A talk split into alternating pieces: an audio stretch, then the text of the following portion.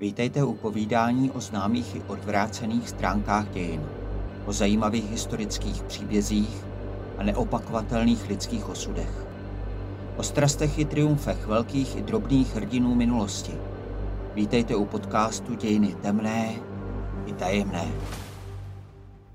V neděli 13. července 1947 se z konečné v obci Telnice na dolní části tamního nádraží rozjela zpět do Ústí nad Labem tramvaj naložená desítkami výletníků a sběračů borůvek.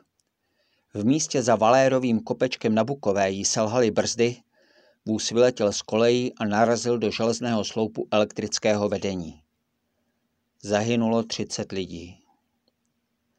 V onu neděli se na konečné v těsném sousedství Ústí nad Labem scházeli k tramvaji výletníci, protože obec Telnice, nacházející se v podhůří Krušných hor, byla oblíbeným výletním cílem ústečáků.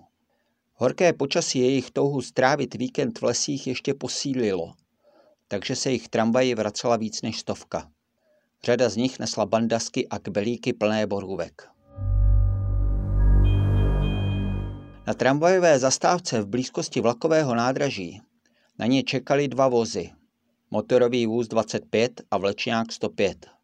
Kapacita obou vozů činila dohromady 88 lidí. Na konečné se jich však sešlo asi 140. Oba vozy měl na starosti řidič Oldřich Ridvan, který byl už tu chvíli trochu nervózní. Slyšeli jsme řidiče, jak říká, že volal do dopravního podniku, že nejsou v pořádku brzdy. My jsme se chvilku zastavili a poslouchali. Dodal, že mu v podniku řekli, že když vyjel, tak také sjede, jinak zaplatí jízdné. Vzpomínala v litoměřickém deníku před několika lety pamětnice tehdejší tragédie Marie Javornická, která do tramvaje nastoupila spolu se svým bratrem. Do Ústí tehdy přijela za rodiči z rodných Loun, odkud se musela rodina vystěhovat poté, co přišla o stavební podnik. Bylo jí necelých sedmnáct, jejímu bratrovi 14 let. Tramvají měla jít poprvé v životě a řidičovým slovům nevěnovala v tu chvíli pozornost. Zapomněli jsme na to a šli jsme za rodiči. V tu chvíli jsme vůbec nevěděli, že mnozí z nás si pojedou pro smrt. Vzpomínala Marie Javornická. Na pokyn průvodčího začali lidé nastupovat. Oba vagóny byly plně nabité, doslova přeplněné. Marie Javornická se spolu s dalšími členy rodiny dostala do Vlečňáku. Tramvaj se rozjela po trati Stelnice do Ústí. Za války zničená a po osvobození obnovená tramvajová trať v tomto směru klesá. Mladá dívka si užívala krásné krajiny s malými vesničkami. Řidičovi obavy ohledně vady brzd, které si všiml už před předchozí jízdě do telnice, se bohužel naplnily. Tramvaj začala zrychlovat. Během průjezdu čtvrtí Bukov se už hnala rychlostí kolem 60 až 70 km v hodině. Z pohodové jízdy nás náhle vyrušil otcův hlas. Postavil se a zděšeně na celý vůz vykřikl. Ten chlap snad vůbec nebrzdí! Podívala jsem se na něj a najednou bylo úplné ticho. Vzpomínala Javornická. Úzkostný výkřik Oldřichu Ridvanovi trochu křivdil, což je pochopitelné, protože Marin otec z vlečňáku na řidiče vůbec neviděl. Podle dalších očitých svědků Ridvan do poslední chvíle dělal, co mohl. Dokonce se snažil zabrzdit i s použitím písku. Proti rozjetému kolosu však neměl šanci. Dva lidé stačili z řítící se tramvaje před nárazem ještě vyskočit, odnesli to těžkými zraněními pak ale přišla naprostá katastrofa.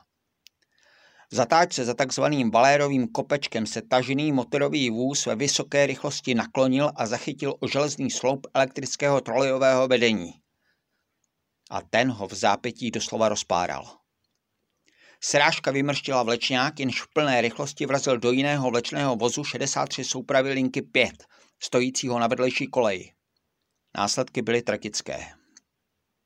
19 lidí zahynulo na místě, včetně řidiče Oldřicha Rydvana. Dva lidé zemřeli ještě během převozu do nedaleké Masarykovy nemocnice. Dalších devět pak v této nemocnici. 45 lidí bylo těžce zraněno. 31 lehce. Dívka z Loun zůstala po nehodě uvězněna mezi šrotem. Měla rozbitou hlavu a silný otřes mozku, byla pořezaná na ruce a dusila se, protože jí na těle ležely tramvajové dveře. Jejímu bratrovi skalpovala nějaká ostrá hrana trosek půlku obličeje. Její otec měl zlomenou ruku, vyražené zuby a natržené plíce. Tou rukou však dokázal ještě zachránit maminku Marie Javornické, protože jí podložil hlavu, již by si jinak rozbila ohranu obrubníku. Maminka pak vytáhla Marijina bratra z hromady mrtvých těl, když zaslechla bušení jeho srdce. Do Masarykovy nemocnice se zranění odvážely auty i nákladními. To už vím ale jen z vyprávění. Někteří řidiči osobních aut nechtěli vzít zraněné do vozu, aby si krví nepošpinili vnitřek. Já jsem odvoz absolvovala v bezvědomí, polonahá, bez bot a ponožek. Vzpomínala v litoměřickém deníku Javornická. Ta po nehodě bohužel přišla o zlatý náramek po babičce, který ji někdo ukradl. Mrzelo mě to, ale určitě víc lidí pomáhalo, než bylo těch hyen, dodala po letech. O důvodech nehody se diskutuje dodnes. Nejpravděpodobnější příčinou zůstává skutečně selhání brzd, které odpovídá tehdejšímu stavu vozového parku. Objevily se také fámy o sabotáži ze strany sudeckých Němců a dokonce i krutě nespravedlivé pověsti o tom, že řidič Ridvan chtěl tímto způsobem řešit své soukromé problémy. Vyšetřovací zpráva ale nakonec učinila hlavním zodpovědným opravdu řidiče, který podle ní brzdy nesprávně obsluhoval. Podle ústeckého historika Martina Krska, spoluautora knihy Tramvajové neštěstí v Ústí nad Labem 13. července 1947, se na tom mohl podílet fakt, že ústecký dopravní podnik tehdy ovládali komunisté, kteří dosazovali na strategická místa bez ohledu na odbornost své lidi. Takže i inspektory vozů dělali vyučení zedníci. Pohřbu obětí se 18. července zúčastnilo celkem 30 tisíc lidí, včetně tehdejšího ministra vnitra Václava Noska. K 60. výročí tragédie byl v roce 2007 odhalen na Bukově památník obětí. U dalšího dílu podcastu Dějiny temné i tajemné se těší naslyšenou Jaroslav Krutka.